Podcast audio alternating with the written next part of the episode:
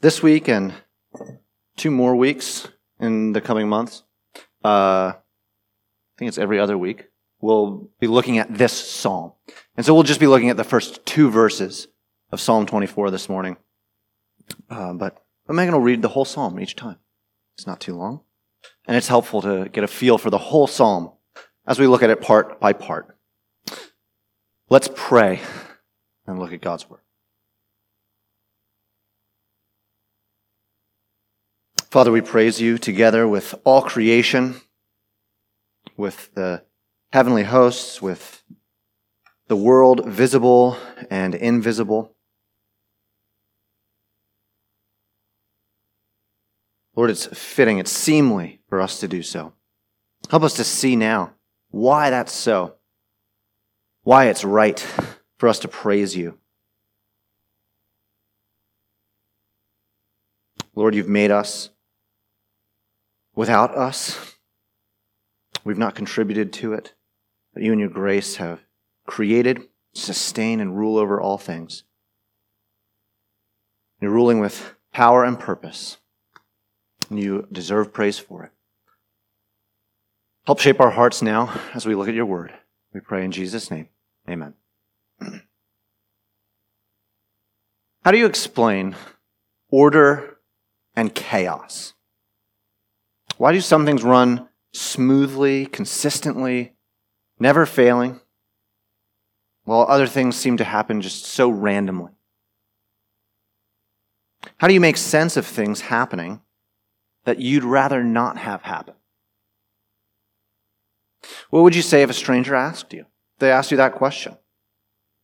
I wonder if you've thought about an answer before, but maybe you haven't for a while. I wonder if you've thought uh, about an answer why bad things happen, but you haven't had to think about it for a while. So at, at one point you've thought through carefully, but just hasn't come up. Or maybe so many things have seemed to happen in the past weeks, months, and years that it's just become easier to, rather than figure it out, press on and try and get through to tomorrow. How do you make sense of things happening that you'd rather not have happen? Just as important as the question of how to make sense of it, of order and chaos, is the question how to respond to it. How do you respond both to order and chaos? How do you respond, for instance, if you're on a walk with your daughter and she's crying to go home and then you realize she dropped her pacifier a few blocks back and to backtrack while she's crying? How do you respond in that situation? To minor, uh, seemingly random inconveniences? How do you respond to crushing news? How do you respond when someone sins against you in a major way? How do you respond when you're in serious trouble, financially, relationally, or even physically, your health? Do you worry? Do you complain or find someone to blame? Do you distract yourself with binging a show or reading another book or calling a friend? Do you drop to your knees in prayer or lift up your hands in praise? Our text this morning, Psalm 24, verses 1 and 2, calls us to praise God, to respond to all things with praise. God wants us to live lives that are marked by praise. Through trials, afflictions, seemingly random chaos, God wants us to unfailingly give Him praise through it all. This doesn't mean denying the full range of human emotion. Psalms are brutally realistic about our lives and about the human heart. Read the Psalms and you'll find sadness, confusion, worry, anger, joy, confidence. If you feel it, the Psalms sing it. But the refrain of the Psalms, the chorus, even really the key that all the Psalms are in, is praise. Praising God with your emotions, with your reactions, with your mouth, with your heart. Praising God through sadness, praising God through plenty, through want, through uncertainty and comfort, on dull days, on full days. And that's just what the first two verses of Psalm 24 are doing. They call us to praise God. What we're looking at this morning is poetry. It's song. It's not part of a textbook. It's part of a hymn book. The passage this morning isn't teaching us. It's not just teaching us. It's encouraging us to respond to the truths it's containing with praise, to respond by honoring God, by trusting Him, to respond by rejoicing in Him. And it gives us good reason to praise Him. The reason it gives us to praise Him is that He's the Creator. All we are, all we have, all we see is His. All creation is His, belongs to Him. And the reason it belongs to Him is because He made it. He's the Lord of creation because He created it. And that's a good thing. Look again with me at verses 1 and 2. A psalm of David. The earth is the Lord's and the fullness thereof, the world and those who dwell therein. For he has founded it upon the seas and established it upon the rivers. Looking down at that, you'll see that each of the two verses is made up of two lines. Two verses, two lines each. And the first line of each verse states a fact. And the second line, you'll see, restates it, even builds upon it, advances it. Look at verse 1. The earth is the Lord's and the fullness thereof. So just that first line tells us that the earth, this planet, belongs to the Lord, to Yahweh. It and everything in it belongs to Him. The plants, animals, the stuff, the stuff that the stuff produces, stuff that the stuff is made of, the seed, the fruit, the dirt, the clouds, the bugs, the birds, it's all His. It's our first line. Look at the second line. The second line says the same thing, but it's emphasizing this that you too belong to the Lord. The word world is implying the inhabited world, where people live. And the phrase, those who dwell therein, implies people, those who are living in the world. People, you and me, are the dwellers in this world, and we too belong to the Lord. So it's not just stuff that belongs to him, but people. And it's not just some people, it's all people. Verse 1 is telling you that you belong to the Lord. You belong to the Lord. And verse 2 gives us the reason that you and everything else belongs to the Lord. Look at verse 2 with me. For he has founded it upon the seas and established it upon the rivers. Do you see the first word there in verse 2? For. That first word for is giving us the reason. The earth belongs to the Lord, for he has founded it. The earth belongs to the Lord because he created it. The earth belongs to the Lord based on the fact that he made it. He founded it. He established it. Creators have rights over their creation. We know this authors and artists have claim to their material. If you read a novel or a song, it's yours. We recognize this with copyright laws. I just saw today that Mickey Mouse's copyright is up next year. But for 95 years, Disney's owned it. For the last 95 years, if you've tried to sell a picture of Mickey Mouse, it's not going to go well for you. You're going to get in trouble. If you start a business, create a product, or provide a service, it's yours. If you've ever watched the show Shark Tank, you'll know that everyone who comes on there with a new business owns that business. They're trying to sell part of it, but initially it's theirs to sell because they created it. They own it. If you've ever built Legos with a brother or sister, and you try to take a piece from something they made, what do you hear? That's mine. Stop it. They made it.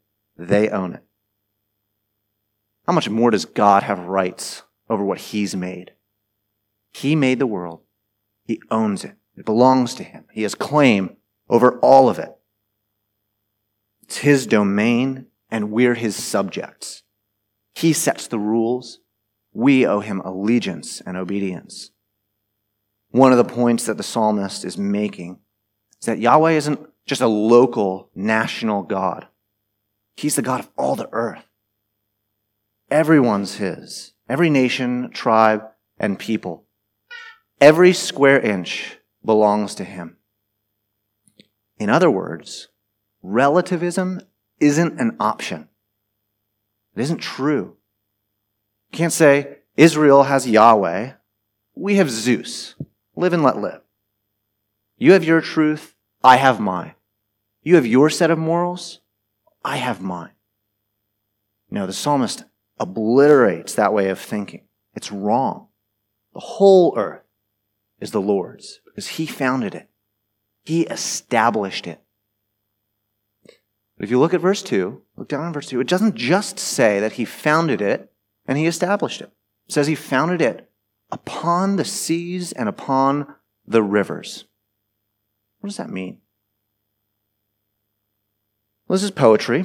Poetry uses metaphorical language. It's part of what makes poetry poetry. But this kind of language is a little bit different. We can understand metaphors and, and word pictures like, the Lord is my shepherd, or the word is a light to my feet. They're kind of intuitive. They make sense to us. But what does it mean that the Lord founded the earth upon the seas and the rivers? Maybe if it just said seas, that would make sense. But what does it mean that he founded the world upon the rivers? I think the best explanation is that the psalmist is referring to a Canaanite story about their false gods. The words the psalmist uses in verse 2 for sea and river are Yam and Nahar. Yam and Nahar for sea and river. The Canaanites had a God of chaos, a God who represented unpredictable, destructive forces of nature.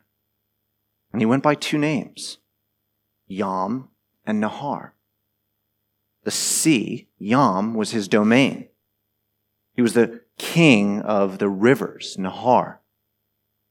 In one story that they had, the main god that the Canaanite people, this is the people who lived in Israel before the Jews, the, the, the main god that the Canaanites worshipped, Baal, has a, a long political and even violent struggle for power with Yam, this god of chaos.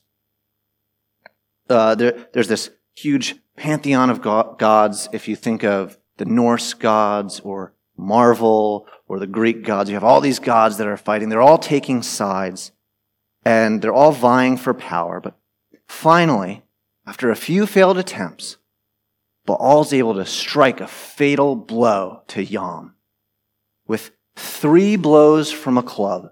The first two don't take, but the third one does. Baal wins. Chaos is subdued.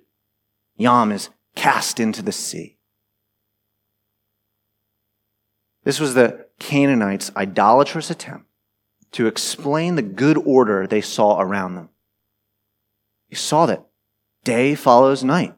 Spring always comes after winter. Seeds grow plants, plants grow fruit. There's order all around them. Sure, sometimes storms come, another nation comes and wages war, a fire would break out. But there's an overwhelming amount of order that needs to be explained somehow. And this is how they tried to explain it. But the psalmist David laughs at this. God laughs at this attempt to explain the order in the universe. Look at the difference between Baal's struggle to bring order with Yahweh's great power and purpose. The true God of creation, the God of all the earth, is powerful and has purpose. And his power and purpose give us a reason to praise him, far above the best reason that the Canaanites had to praise their false idol, Baal. What David's doing here in this psalm isn't validating the Canaanites' story. He's not saying they got it right, but instead of Baal, it was Yahweh who wins over Yam. David's doing is taking their cosmic imagery and showing how much greater the founder of the seas are. than this myth that fights against the sea. God, the true God, the God of Israel, He is powerful. He's powerful beyond our comprehension, beyond anything we can imagine. Humans, we can imagine a fight, a struggle between two people, two forces, and one of them's stronger and they come out on top. Baal literally uses a club to defeat Yam. This is something we can imagine, we can comprehend, we can come up with. We can't imagine. We can't even begin to wrap our heads around God speaking the universe into existence. We can't fathom the power of creating everything, of causing all things to exist, creating it out of nothing. God alone exists and has existed eternally. He alone existed. It's not even appropriate to say before time, but if you can sort of start to think about it, God alone existed before time, before space, before these three dimensions we have. God created all these things. He simply was. Then he creates. And all we see, all we don't see, came into existence. Hebrews 11:3 says, "The universe was created by the word of God, so that what is seen was not made out of things that are visible." We can't wrap our minds around this. God's infinitely powerful. He's almighty. He hasn't struggled with chaos and, and overcome. He hasn't waged a really successful war on the sea, on the hard to control parts of nature. He created nature, the sea. He, you could even say he created chaos. He created it and effortlessly forms the inhabited world out of it. As he tells Job, Where were you when I laid the foundation of the earth? Tell me if you have understanding. Who determines its measurements? Surely you know. Or who stretched the line upon it? On what were its bases sunk? Or who laid its cornerstone? when the morning stars sang together and all the sons of God shouted for joy? Or who shut the sea with, with doors when it burst out of the womb? When I made clouds its garment and thick darkness its swaddling band and prescribed limits for it and set bars and doors and said, thus far shall you come and no farther. And here shall your proud waves be stayed. Where were you? God says. Where was Baal? Where was Yam? God creates, and he rules over his creation with power. Psalmist isn't giving us an option of thinking of God as some kind of divine watchmaker that sets the world in motion, spins it, and then steps back to see what will happen. The earth is the Lord's and the fullness thereof. His relationship to his creation isn't that of an absentee landlord. He doesn't own a property and let people live in it and come around once in a while to see how things are going. He's not a landlord that you text or call to fix something. You have to text him last week, last month. It's been a couple months and maybe he'll get around to it. Maybe he'll come by and visit if you forget to pay your rent. No, that's not how Jesus describes God's relationship with his creation. Jesus says God's power to create overflows into his power to keep and care for his creation. In the Sermon on the Mount, Jesus presents a God who's intimately involved in every aspect of the world. From individual flowers and birds to your clothing and daily bread to the judgments you make and the way you treat others. God's a loving, fatherly provider, ruler, and judge. His relationship to creation is one of creator and keeper, owner and ruler. Creation's not his enemy. It's, an enti- it's not an entity he's fighting against. It's something that does his bidding. It's not something he watches for entertainment or visits occasionally. He's involved in every moment, every molecule. the one who gives creation existence, keeps it in existence. All creation is always, at all times, dependent on God's for God for its existence. Means if God were to stop willing you into existence, would simply stop existing. From the greatest to the least, God upholds it all. From the Milky Way to the Grand Canyon, to the small gross worm after a rainstorm, from the most excellent, selfless, helpful, kind person you know, to the most rotten scoundrel you can think of. God upholds them all. And that includes every moment in your life. From the least moment to the greatest, God's sovereign over it. He upholds it by his power. From a seemingly meaningless commute to work, to the birth of your baby, to your sinful action, to the faith you have in Christ, God's sovereign over it all. In the same way that stuff couldn't be, couldn't exist apart from God, events can't happen apart from Him. That means that what seems random, what seems to be chaos, what we can't make sense of from our perspective, is under the power of God. God's not doing his best to keep things in control like Baal. He's guiding every moment with perfect power. This is the first step in responding rightly, responding with praise to anything that happens in our lives. We have to acknowledge God's power in it. In 2 Samuel 16, we see David acknowledge God's power in a situation that's not going his way. 2 Samuel 16. What's going on is that David, he's the king, but he's on the run from his son Absalom. Things aren't going so well in his reign. And what, so he's on the run and he encounters a man from Saul's house, from the, the king that was before David, and he displaced. So this guy from Saul's house, Shimei, we'll see, he's not a fan of David and his reign. But he encounters him as he's in a sort of exile. 2 Samuel 16, 5 through 10. When King David came to Bahurim, there came out a man of the family of the house of Saul, whose name was Shimei, the son of Gera. And as he came, he cursed continually. And he threw stones at David and at all the servants of King David, and all the people and all the mighty men were on, on his right hand and on his left. And Shimei said as he cursed, Get out, get out, you man of blood, you worthless man. The Lord has avenged on you all the blood of the house of Saul, in whose place you have reigned.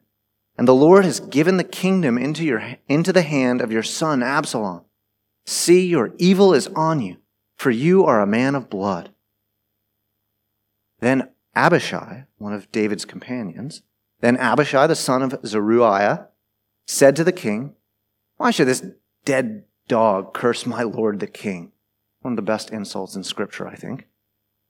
Let me go over and take off his head.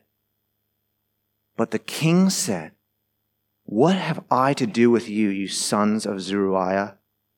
If he is cursing because the Lord has said to him, Curse David, who then shall say, Why have you done so? David responds to this insult faithfully. He doesn't let him go chop off his head. He responds faithfully because he sees God behind it. He recognizes God's power, his providence in this event. This event that didn't feel good, that he didn't like, but he acknowledges God's power behind it. And he's not saying that this man's a prophet and that God's literally came and whispered into his ear and said, Curse David. This man's done it freely. David sees God in it. We need to see God's power behind all that befalls us. That's the first step. Now, it's not every step. Uh, if that's just the only step we take, that's fatalism. But it's the first step in responding to affliction, to success, to problems, to prosperity, first step is acknowledging God's power behind it. Peter says the same thing in the New Testament. 1 Peter 4:19, Peter says, "Therefore let those who suffer according to God's will entrust their souls to a faithful creator while doing good." Let those who suffer according to God's will entrust their souls to the faithful creator while doing good. According to Peter, suffering is according to God's will. We have to see that.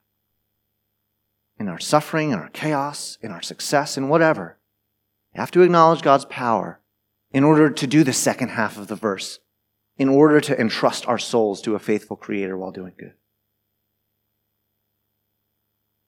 But to praise God for His rule, that's what our Psalm's calling us to do, to praise Him for His rule. We need to see more than just his power. We need to know his purpose too. In God's power, there's always purpose. God powerfully creates, and then we see his purpose in the very first instance in the order of creation. We see structure and wisdom, even divine deliberation. When he makes man, he speaks among himself in the Trinity. There's divine deliberation, intentionality in creation. In Genesis 1, day follows night. Lights go where they should go. Animals go where they should go. Man and woman where they should go.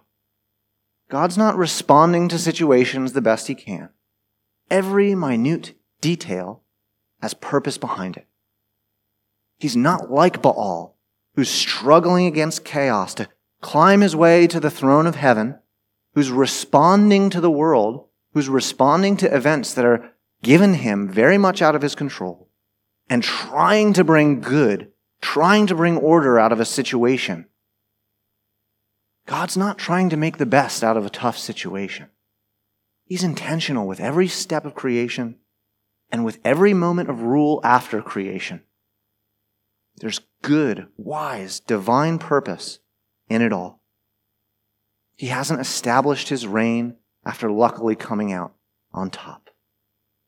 Our psalm says he established the world and on the seas and the rivers. He's actually purposefully built the world on these things that represent chaos to show his power. There's purpose in his power. He intentionally makes the sea magnificent, dangerous, huge and harsh. He does it on purpose. He does it so that he can tell us, so that he can show us that this massive expanse that's totally out of our control fits in the palm of his hand. He does it to show that the greatest chaos, the greatest power, the greatest problems we can imagine, all actually serve his purpose. What is his purpose? his purpose, his great, grand purpose in all of history, is to glorify himself and the redemption of his people in Christ. To glorify himself by redeeming his people in Christ. We see God's power and purpose when we see what he's doing from beginning to end. When we follow the story of history from Genesis to Revelation. God founds the world in Genesis on the seas. He establishes it on the rivers. In Genesis 1, God creates the world. And what does the world look like? It's really just an expanse of sea. And then by his word, he separates the seas and brings forth dry land. In Genesis 2, in the Garden of Eden, we see a river flowing out of it and dividing into four.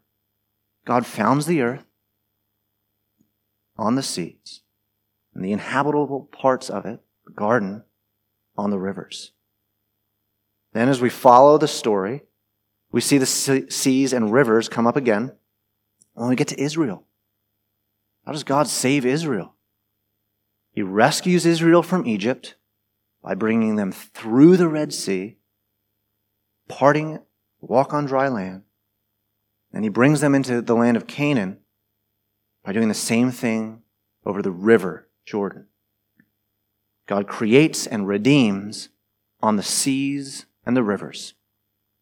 He puts his great power on display, triumphing over nature, triumphing over world powers with ease, doing what he wants with his creation.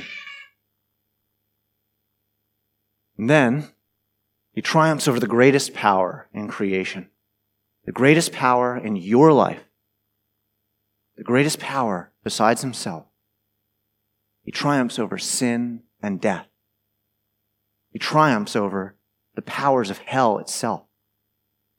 And he does so in Christ. God causes the floodwaters of sin to rise up over Christ. He brings the raging wrath of death itself to consume Christ on the cross. The man Christ who walked on the sea, calmed the waves, the God man Christ is overwhelmed by the powers of the Jewish leaders and the Roman government. He's marched to a cross in weakness and humiliation. He's conquered by his enemies. Baal struck Yam three times and won. Christ is struck with three nails and dies. But it's through that chaos, the destructive powers of sin and death, God overcomes sin and death. In Acts 4, Peter and the apostles say this For truly in this city there were gathered together against your holy servant Jesus, whom you anointed, both Herod and Pontius Pilate, along with the Gentiles and the people of Israel, to do whatever your hand and your plan had predestined to take place.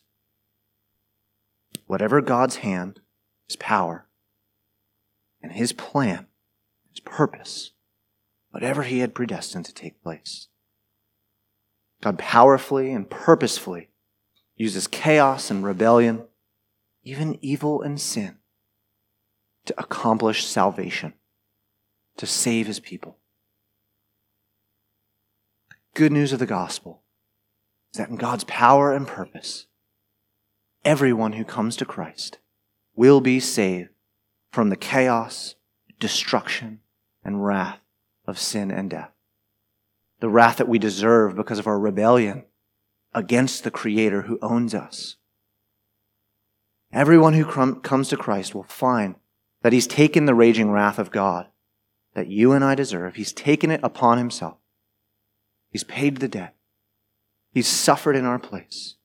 He's endured the wrath that we deserve, the wrath that the greatest natural forces that we can imagine only give us a slight idea of. Turn to Christ and be saved. God founded the world on the seas and rivers. Turn to Christ and stand on a more solid foundation than the waters. Turn to Christ and you'll find him to be a solid rock, an immovable foundation. Build your life on him and find the storms and waves of this life to be nothing compared to the strength of our Savior. Turn to Christ and find that the foundations of your salvation run far deeper than the bottom of the sea. The roots of your salvation go back farther even than Genesis 1. Christian, the roots of your salvation go back to God's electing grace before the foundation of the world. That means that the Christian's salvation is more sure than the literal ground we're standing on. God's planted you in His power and purpose in the chair you're sitting in this morning. You're not going to fall through the floor. Neither can you fall through the saving grace of God. Nothing can stop His power to save you. Do you see this as God's great purpose in your life? Your salvation? From justification to sanctification to glorification? How have you seen God work this saving purpose in your life? Is He working in it now? How is He tearing you away from this world, from your sin? How is He making you look more and more like Christ? Do you see every moment in your life leading to that good end, Christ likeness. What is the end? In the end, what do we see? In Revelation, these destructive forces of nature, the seas and the rivers, become servants of his glory. In John's vision of heaven, God's seated on a throne, and before the throne there was, as it were, a sea of glass, like crystal. And flowing out from the throne, in Revelation 22, we see a river. And the angel showed me the river of the water of life, bright as crystal, flowing from the throne of God and of the Lamb through the middle of the street of the city. Also on either side of the river, the tree of life with its twelve kinds of fruit, yielding its fruit each month. The leaves of the tree were for the healing of the nations. As sure as God founded the world, sure as he saves people in Christ, he'll bring about the new creation, the new heavens and the new earth, where all creation displays his glory, where all his redeemed people will sing his praise. But until we see that sea of glass, until we taste from that river, we'll need constant reminders, constant encouragement, constant refreshing to trust God, to sing his praises. For now, God continues to send us winds and waves and floods. The chaos of this world, under his power and purpose, will continue for a time. And sometimes, the waves are overwhelming and it's all we can see. So God, in his grace, has kindly given us three places to go to see his power and purpose. Three reminders he's given us. Three gifts that he knows we need. The first is nature.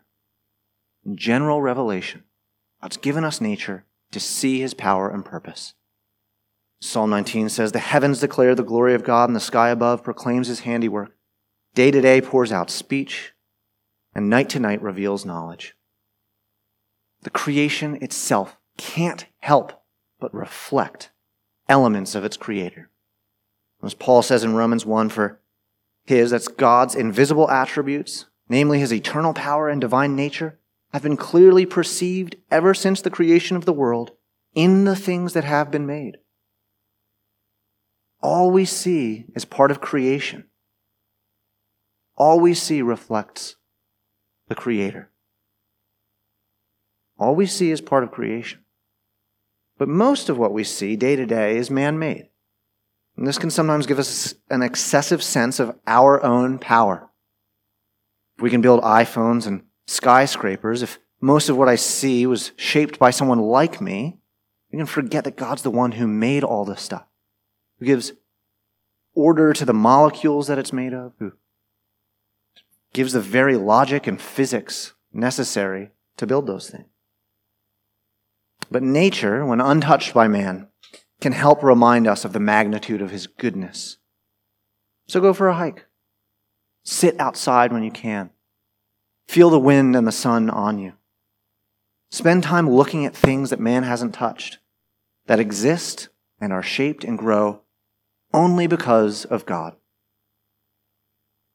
So God's given us three places to see his power and purpose. The first is nature. The second is the Word, God's special revelation. Nature shows us God's power, but God's Word shows us a greater power. Nature shows us His power to create, His Word, His power to recreate. We know of God's saving power and redemptive purpose only in the Word. God's Word alone is where we hear from God with clarity and authority about how rebellious creatures like us can be brought into a right relationship with their Creator. The Word only tells us what God expects from us and how we're supposed to live. The Word alone shows us the redemptive power and purpose of God. The Word alone gives us Christ. So commit, as we move to a new year, to spending time in the Word this year. It's a great time to start a Bible reading plan. Find one anyone and commit to it. There will be storm, storms and waves and floods this year. The Word keeps us tied to the rock of Christ. The Word reminds us daily of His strength, His ability to keep us, to bring us safely home. God's given us general revelation, nature, special revelation, His Word. And He's also given us the church. The church, the people of God, reveals His power and purpose. Here, we see the effects of His saving power firsthand. The church is where we encourage, help, and remind one another of God's power and purpose in our lives. The church is where we see, sing, pray, preach, and point one another to Him. We need the church's hymns. We need them not only to express our praise, but to encourage us and remind us to praise.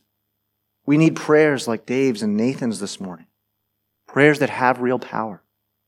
We need examples of other weak and storm tossed sheep who've been faithful under affliction. God knows we need to see Lily's example. He knows we need to see Judy's steadfastness. If God's given them strength and weakness, He can strengthen you too. We need brothers and sisters who know us, who love us, who can warn, encourage, teach, and equip us. God works powerfully and purposefully through one another in the church. We need the church, and the world needs the church.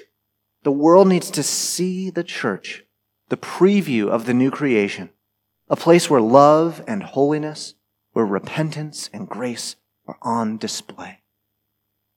The church, the Bible, and nature.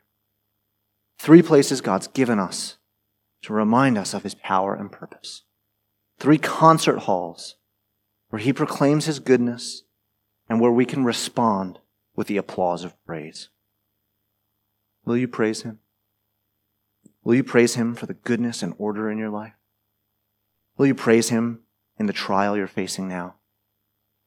Will you praise him in the next one? Let's pray.